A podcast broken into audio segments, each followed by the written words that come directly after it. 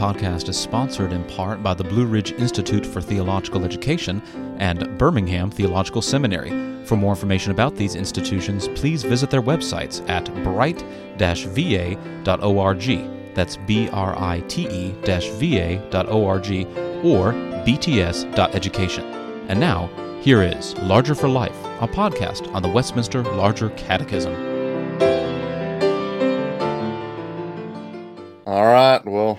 Welcome everyone. Howdy. And uh, this is the Larger for Life podcast. And we are thankful that y'all gave us such a good response uh, from our first episode because we had a bunch of downloads and a bunch of feedback, both positive and negative. And uh, some of y'all need to get a sense of humor, but we're glad to be uh, back here. And uh, and I'm joined by the crew Sean Morris, Matt Adams, Nick Bullock, and Stephen Spinnenweber.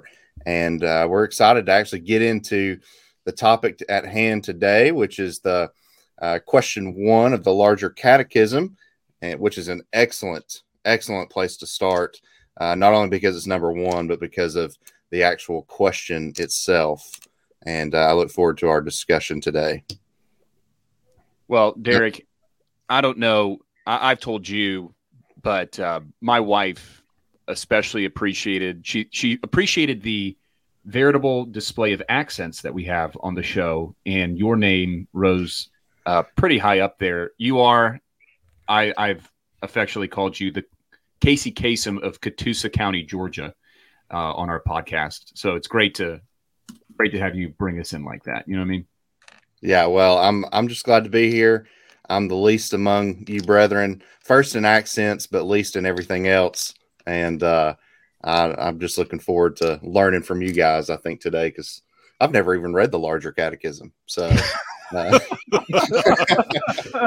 so what a you, panel we've got assembled here, folks, for you folks. We, should we change his name, his handle to Charles Finney? Right? He, he, he, never read the Westminster Confession, but I, I have his portrait in here somewhere. No, I knew it. This this feels like the Nancy Pelosi approach to the Westminster Standards. In order to learn what was actually in the larger catechism, I had to sign up for a show discussing the larger catechism. Yeah, that's that's right. Learning that's right. as we go. Well, how are you guys doing today? Did y'all have a, a good week or before we get jumped in? Like I didn't ask how everybody was doing. I think that's like the standard podcast rule, right? Like I gotta get pleasantries out there. That's right, Derek. I appreciate the pleasantries. It's been Vacation Bible School Week at First Pres in Dillon, South Carolina, and so we're running on a lot of caffeine, um, and it's quite loud around the church in the afternoon. So, um, pleased to be able to jump on here with you guys to talk about question number one in the morning hours, so we don't have screeching children uh, surrounding us. Caffeine and methamphetamine. That's that's what gets you through the VBS times. Something like that. Yep. You can find both in Dillon. Yep. yeah. Right. Well, good. Well, Spin, do you want to jump us in? Yeah, man. Uh, this first question, for those of you that have a attuned ear and you know what the shorter catechism question and answer number one is, this will not come as a shock to you. Larger catechism question one What is the chief and highest end of man? Man's chief and highest end is to glorify God and to fully enjoy Him forever. So that's where we'll start. Uh, what is man's chief and highest end? It's a, obviously a little bit different than the shorter catechism because we have that addition of highest and fully enjoy Him forever. Does anybody want to wax eloquent on why the Westminster Divines? Surely, you know, put this in here. There's Greek and Hebrew studies that we can do on uh, the original composition of this. But no, I'm. It, it, it seems like it's just an expansion on the shorter catechism question one, right? Well, it is. Spin. And, I think that. Go ahead. Go ahead, Sean. Oh, no. Uh, well, it's it's lovely. Is what I, all, the first thing. I don't know that I have any grand insights, but it strikes me of just what a what a beautiful sentiment that is. And you know, sometimes the the Westminster Standards get this reputation of being more uh, austere or scholastic when held in comparison to the three forms of unity. That there's sometimes the the allegation is made that Heidelberg is more pastoral and Westminster larger and shorter are more scholastic and you know there may be certain turns of phrases or phraseology where maybe you can make that case but i, I don't know that that that allegation hold, holds water when you take the larger catechism in toto that i mean what what a what just what a statement that is how pastoral how comforting how tender uh, how devotional uh, how worshipful that is that man's chief and highest end is to glorify god and to enjoy him forever. That's just a lovely way to set out on the larger catechism. Go ahead matt. Well, I was just going to draw some attention, and and Vos does in his excellent commentary on the larger catechism. Johannes Vos, you know, one of the things that we have to understand at the very beginning of this question is that this phrase "highest end" speaks to the purpose and the identity of the Christian, doesn't it? I mean, so our our highest end is to first glorify God uh, and then to enjoy the blessedness that he gives to his people both now and forever. Um, and so you know in a in a culture that seeks in all the wrong directions uh, to identify ourselves with with ever fleeting ideologies or to say that my purpose is to fulfill my highest good or to fulfill the highest good of the majority um, or you know it, it's it's a great place to start and it's applicable right? Uh, larger for life because we start at the very foundation of why we were created by god and it was to glorify him. That's that is the that is the purpose. And when we glorify God, He promises us a joy uh, that is uh, everlasting, uh, both now and uh, forever. And so I think that's uh, a really big deal um, that we must understand that uh, God deserves to be glorified because He has given us life, and therefore He tells us how to be blessed or how to enjoy uh, what he has uh, given us and done for us in the person and work of Jesus. Yeah, and I think that's a nice. You mentioned the title, and I guess it's worth saying here, just on this first episode, that you know the title was very deliberate. We didn't just go with larger than life because it's a nice riff off of the fir- you know the colloquialism larger than life. Uh, we didn't just pick it because it's a nice alliteration.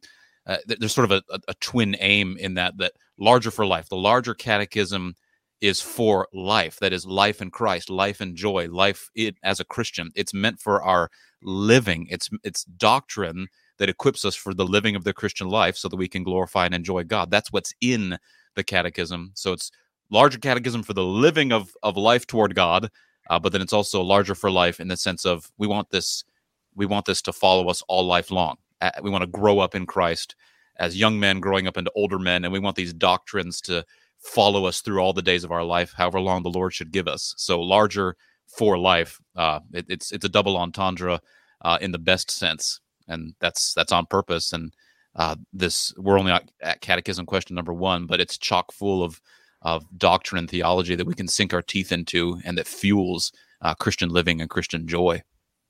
Uh, thank you for clarifying, because people on Twitter did ask if the podcast name was inspired by the Backstreet Boys. And already we have some T Swift devotees uh, on the panel. And I'll just, I have limits. Uh, I will go no further. So it is larger for like what Sean said, not the Backstreet Boys. Thank you. However, if we should ever be graced by the presence of Pastor Burk Parsons on this show, there may be some indelible connections between him and the Backstreet Boys. Yes. Also in sync. I want it that way. you know, all these Twitter haters, we're just going to shake it off and we're going to move on. Okay. Um, that was for you, Bright. the another thought that strikes me is what a wonderful rebuke this sentiment is to the spirit of the age. And I'm sure it was, of course, in the age of the Puritans, in the age of the Westminster Divines, but frankly, it is in every age of what what is life worth living for? And Matt, you've already been hinting at this.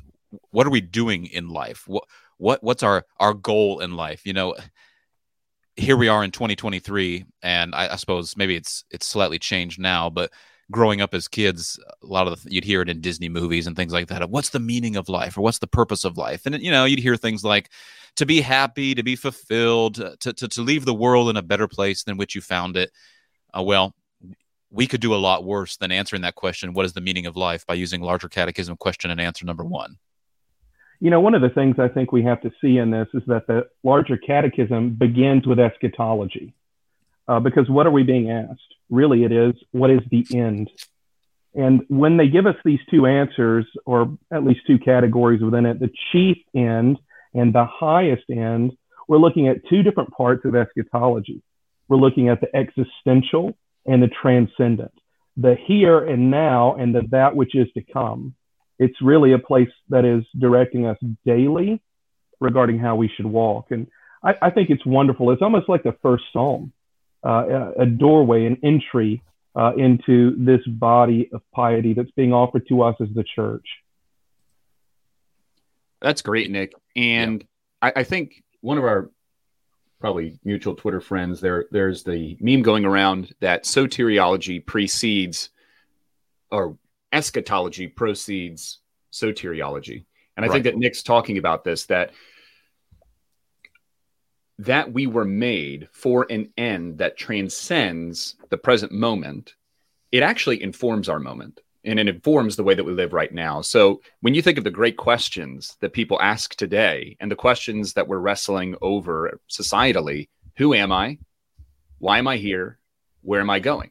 So we have a question of existence, anthropology, we have a question of eschatology, ends, and the telic question, what am I here for?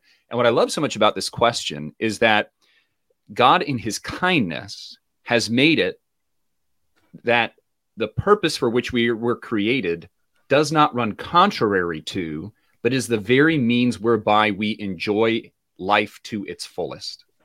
There's lots of things that we have to do as ministers of the gospel that are not fun.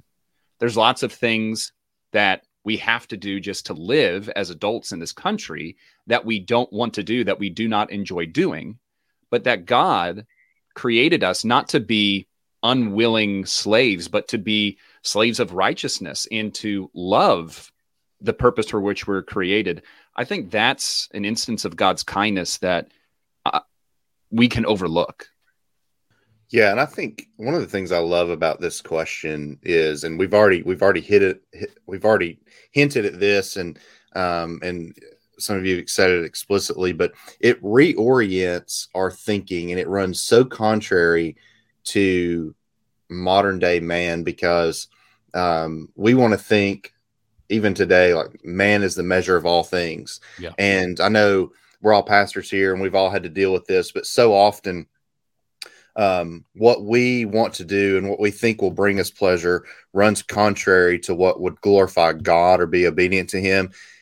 And whenever I bring up this question in, um, you know, to my congregation, I always say, you know, we're really good typically at understanding that we should glorify God, but we're terrible at understanding that that does not run contrary to what enjoying God is, right? So um, we typically want to put those against each other and choose, well, I got to glorify God, which means I need to put to death desires and things I really want. Well, yeah, we do need to put those certain things to death.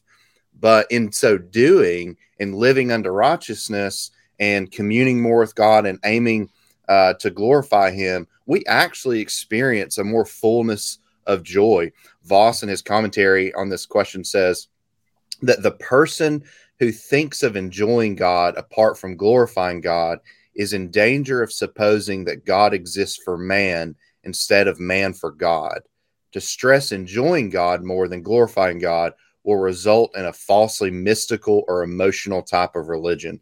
And mm-hmm. so, um, because we so often want to run those things contrary to each other, they're not. They work in conjunction. And in this world, in this and it's been this way forever right it's been you can always go back to the garden of course but i think it we see it in increasingly clear fashion today of we want to think about our own pleasure in a hedonistic way and we never actually think about what pleases god and how that might affect our pleasure one of the proof texts for this passage or for this question is Revelation 4:11.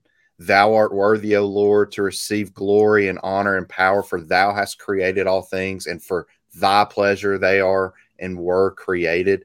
You know, God created everything, including us, for his pleasure, for his glory. And because he is a good God who loves us, then when we align ourselves with that revealed will, it's not going to make us more miserable. It's naturally going to cause us, as we grow in Christ likeness, to love and enjoy what God loves. And so I just love how it reorients our thinking. And it's it, it seems so basic when you read it because it's one of the first things that you memorize, and um, and that's all great. But it we really should, would do well to stop and and ponder what this actually means for our daily lives.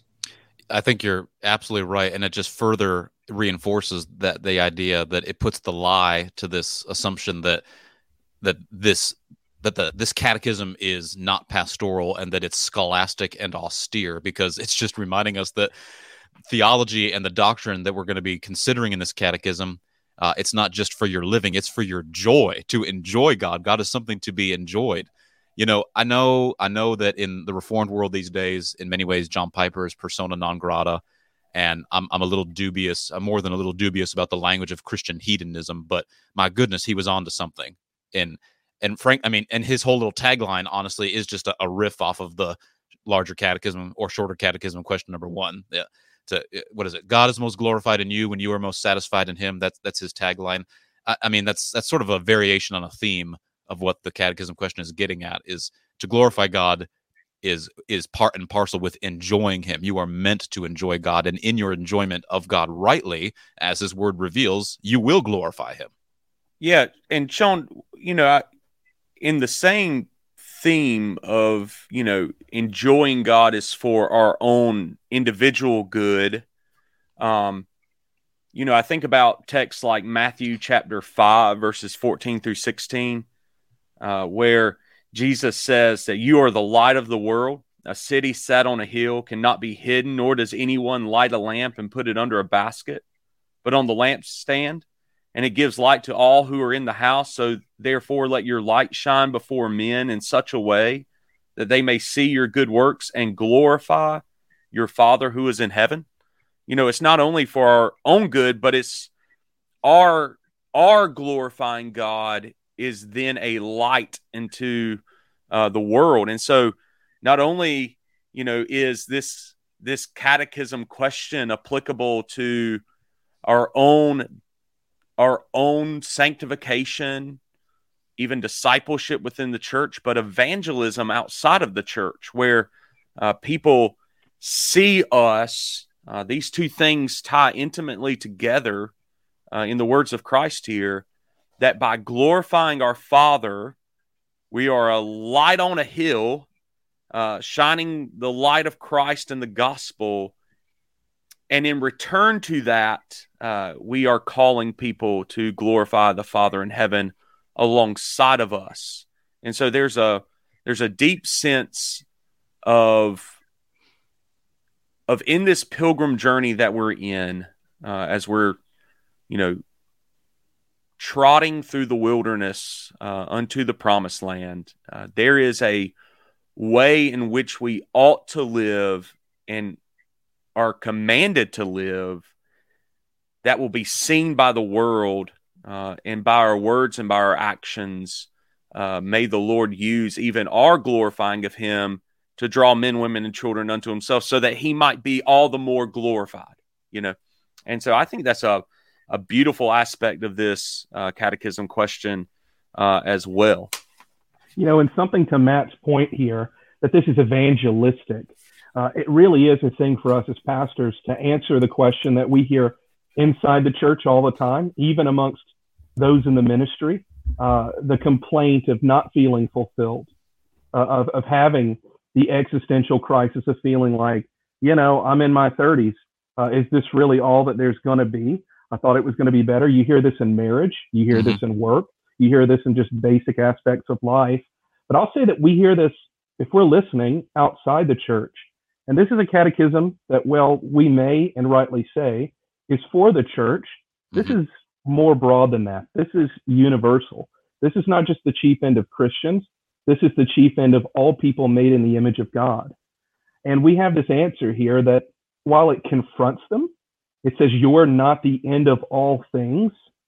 It also comforts them because it takes them to a God that is ultimate, a God who is incomprehensible in his perfections, and invites us to enjoy him uh, in the course of life. And, and I, I just think it's, well, it's, it's a great confrontation, but it's also a great introduction to ministry. Uh, it makes me think of the Tom Brady quote whenever he's being interviewed some years ago, uh, back when he only had three Super Bowl rings. Poor Um, guy. Poor yeah. guy. And someone says, you know, is asking him, and he responds. He said, uh, "Why do I have three Super Bowl rings and still think there's something greater out there for me?" I mean, maybe a lot of people would say, "Hey, man, uh, this is what is. I reached my goal, my dream, my life. Me, I think, God, it's got to be more than this. I mean, this can't be what it's all cracked up to be. I mean, I've done it. I'm 27, and what else is there for me? And Mm. here, and here the answer is the God of heaven. The God of heaven, come enjoy Him. Yeah. And and Yeah. of course the the answer is you're absolutely right, Tom. Uh, you are meant to feel hollow. Y- You are meant to feel uh, a gnawing lack because you were made for something more. You were created for something more, and that is the God who made you. There is something missing. There is more. Absolutely, there is. So, spin. I cut you off. Go ahead. No, you know, we're the larger for life podcast, and I can't remember who said that it's not a bad diet plan. You know, it just sounds like a That was diet. me. Okay. Well done. well done. That'll make it on a t-shirt. But the world and trying to satisfy yourself with the things of the world is like eating empty calories.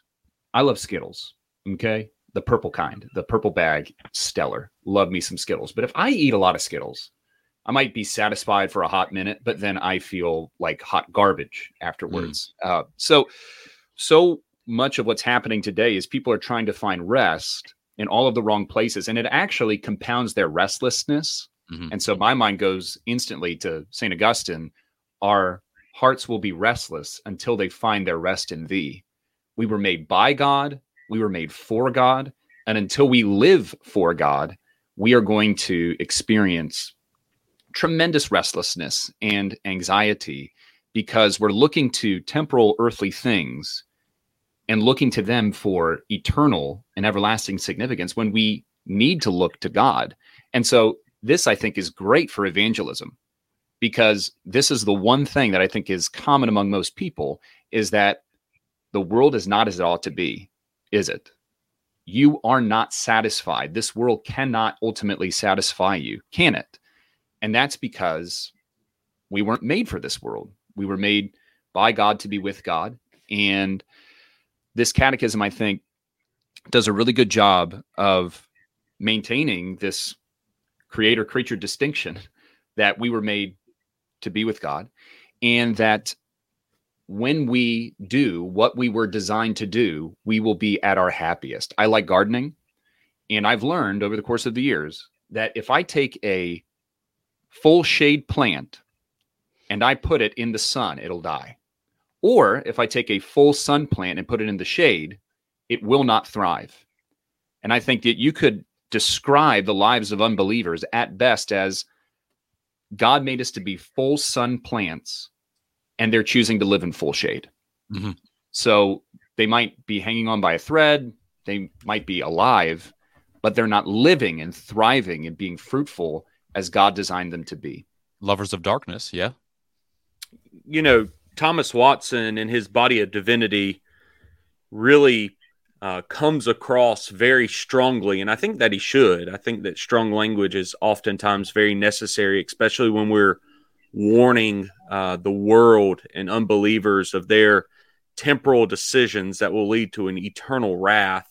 He writes, How wicked are they who prefer the enjoyment of their lust before the enjoyment of God, who for a drop of pleasure would drink a sea of wrath. I mean, that's strong. And so he uses that warning Hmm. to then say, Let this be a spur to duty. How diligent and zealous should we be in glorifying God that we may come at last to enjoy him. Um, it goes right back to what Nick said. This is talking about a now and a forever, right? Um, it's a it has eschatological uh, weight to it. Um, either for momentary pleasures, uh, we will uh, suffer an eternal wrath of God, or we can live for God's glory, which He promises. How gracious is this? That He promises a state of blessedness now and forever. You know, I'm preaching through Psalm 119 uh, in uh, in Dillon right now. We do Psalms during the summer, and I've repeated multiple times. Uh, you know how how gracious is it that God, even though He has the right just to say, "Here's how you are to live," and you're going to do it because I'm your Creator, He would actually say, "Here's how you are to live."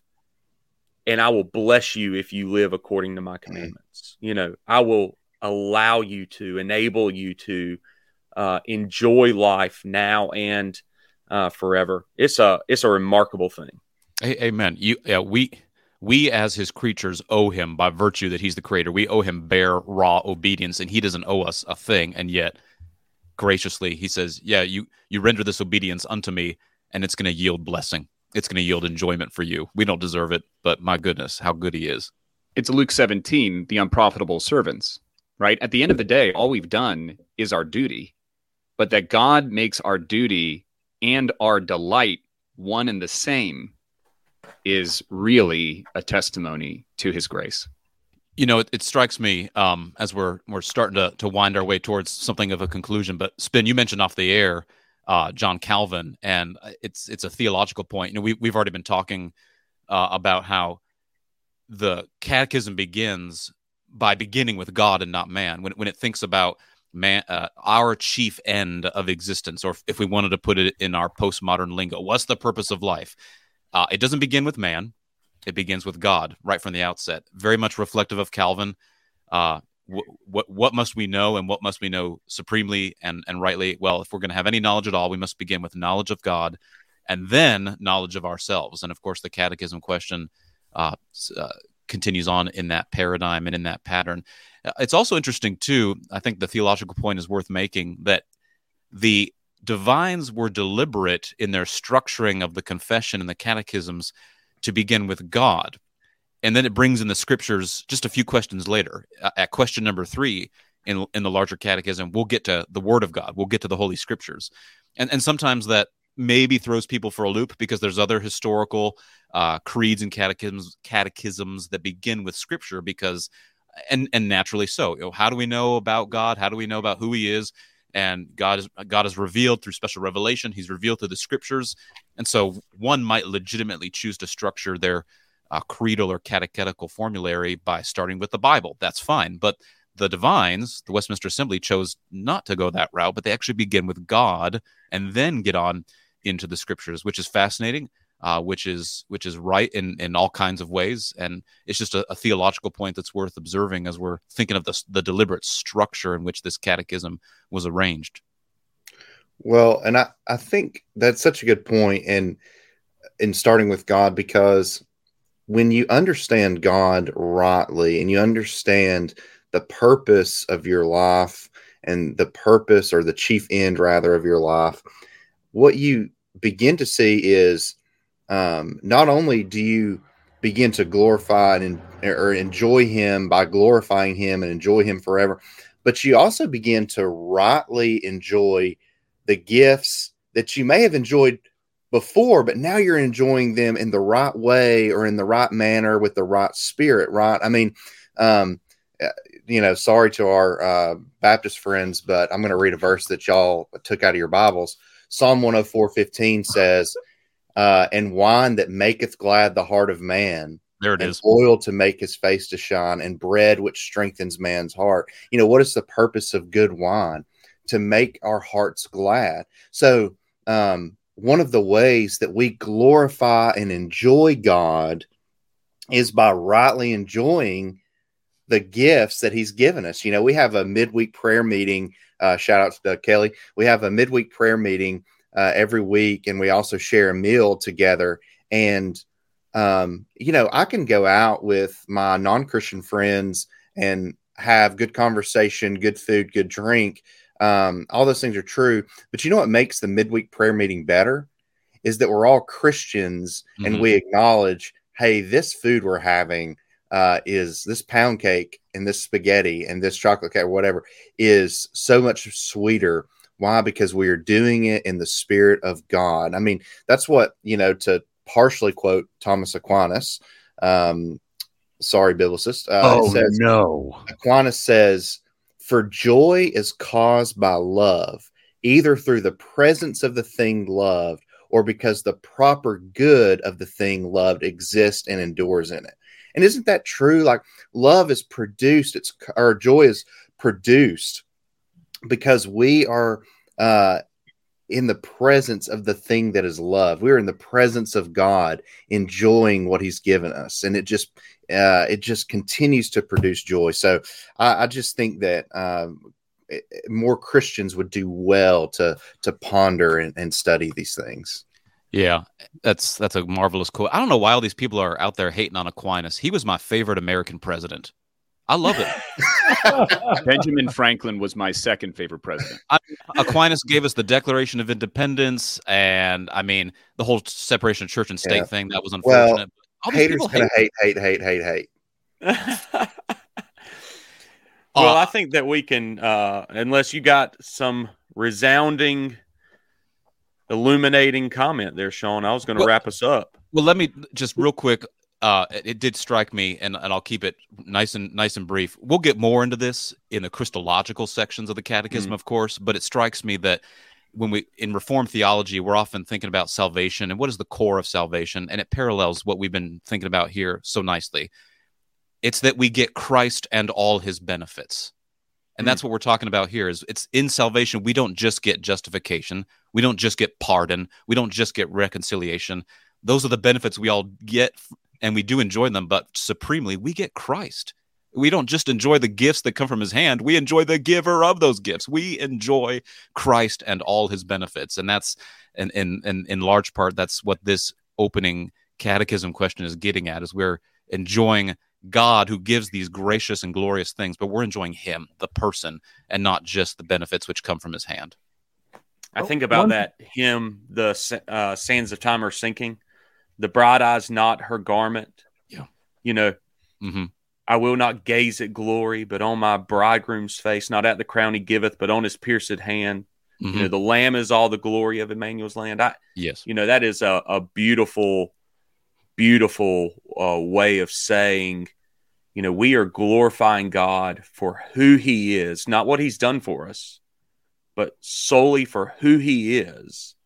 Uh, and in that we find perfect, blessed, uh, eternal uh, enjoyment.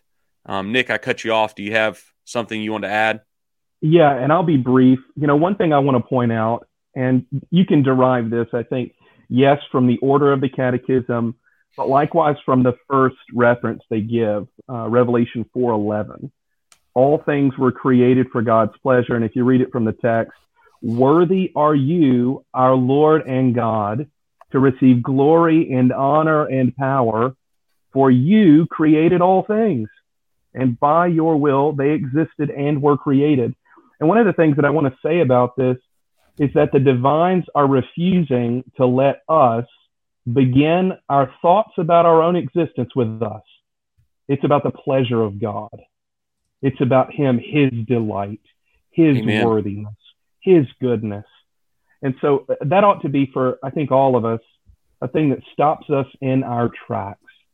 It ought to cause us to stand with mouths agape, just to consider God and to know simply if we're going to talk about even our own enjoyment of Him, we must first be concerned with His enjoyment of all of His mm. creatures and all of the things that He's made.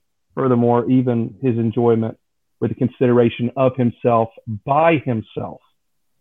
And uh, yeah, I, I, think that's that's an unavoidable uh, conclusion, at least from the reference they give in the first portion of the Catechism. Yeah, so good. I will not gaze at glory, but on my King of grace. Amen. Yeah, and I think that Sean, your earlier point that the confession is laid out, uh, the Westminster Confession and Catechisms are laid out theocentristically. You know, it's it's God first, then man. It's kind of reflecting what Calvin's talking about, where there's God knowledge and then there's man knowledge, and uh, man's knowledge of self comes from beholding God and His glory and His grace toward us. And as Derek was talking about enjoying the gifts that God has given for what they truly are, that we enjoy them to the max. We are maximum enjoyers because we know from whom these gifts were given. One book that was really impactful for me during uh, the COVID craziness was Jeremiah Burroughs' The Evil of Earthly Mindedness. I will make reference to this book throughout our podcasting uh, careers on here, but you know, he talks about when you see food, when you see the sunshine, when you see the house that you live in, beyond just things to keep you alive, but when you see them as gifts given from your father, they take on an added level of significance. Uh, I'm sure we all probably have mementos or we have a book or we have something that was given to us by someone that was really special to us. And the thing itself is actually like a really common object. It's not that important. It's not very remarkable, but there's a sentimental value because you know who gave it and that person is special to you. And so that's how we can live all of life to the glory of God because all that we have is given to us by him as a sign of I can't remember if it was Calvin, but he said as a token of his paternal favor. Mm. And when you think of it that way, it's really easy to glorify God in all of life, right? Whether you're eating, whether you're drinking, do it all to the glory of God. Amen. Well, you know, I think that will uh, wrap us up for uh, this uh, first question. Um, and, you know, Derek brought up Dr. Kelly. So I have to say that if your church isn't having a midweek prayer meeting, you need to start a midweek prayer meeting. You don't know what you're missing uh, within the life uh, of the church. I want to close with this little section from the Institutes of Christian Religion. We are all created to this end that we should know the majesty of our Creator, and by knowing Him, should hold Him in esteem and honor Him with all fear, love, and reverence. It is necessary then that the principal care of our life should be to seek God and to aspire to Him with all affection of heart and not to rest anywhere save in Him. I think that will conclude this episode uh, on this first question about glorifying God and enjoying Him uh, forever. What is the chief and highest end of man? Man's chief and highest end is to glorify God and fully to enjoy Him forever. We hope that you'll join us next time here on Larger for Life. We'll see you soon. Have been listening to Larger for Life a podcast on the Westminster Larger Catechism brought to you by the Blue Ridge Institute and Birmingham Theological Seminary. For more information about this podcast, please visit our website on Podbean at largerforlife.podbean.com, where you can subscribe to the show in the podcast platform of your choice and browse past episodes. You can also follow us on Twitter or Facebook. On Twitter, you can follow us at Larger for Life Podcast, and on Facebook, you can follow us at facebook.com slash larger for life. Be sure to tune in next time and join us again at Larger for Life.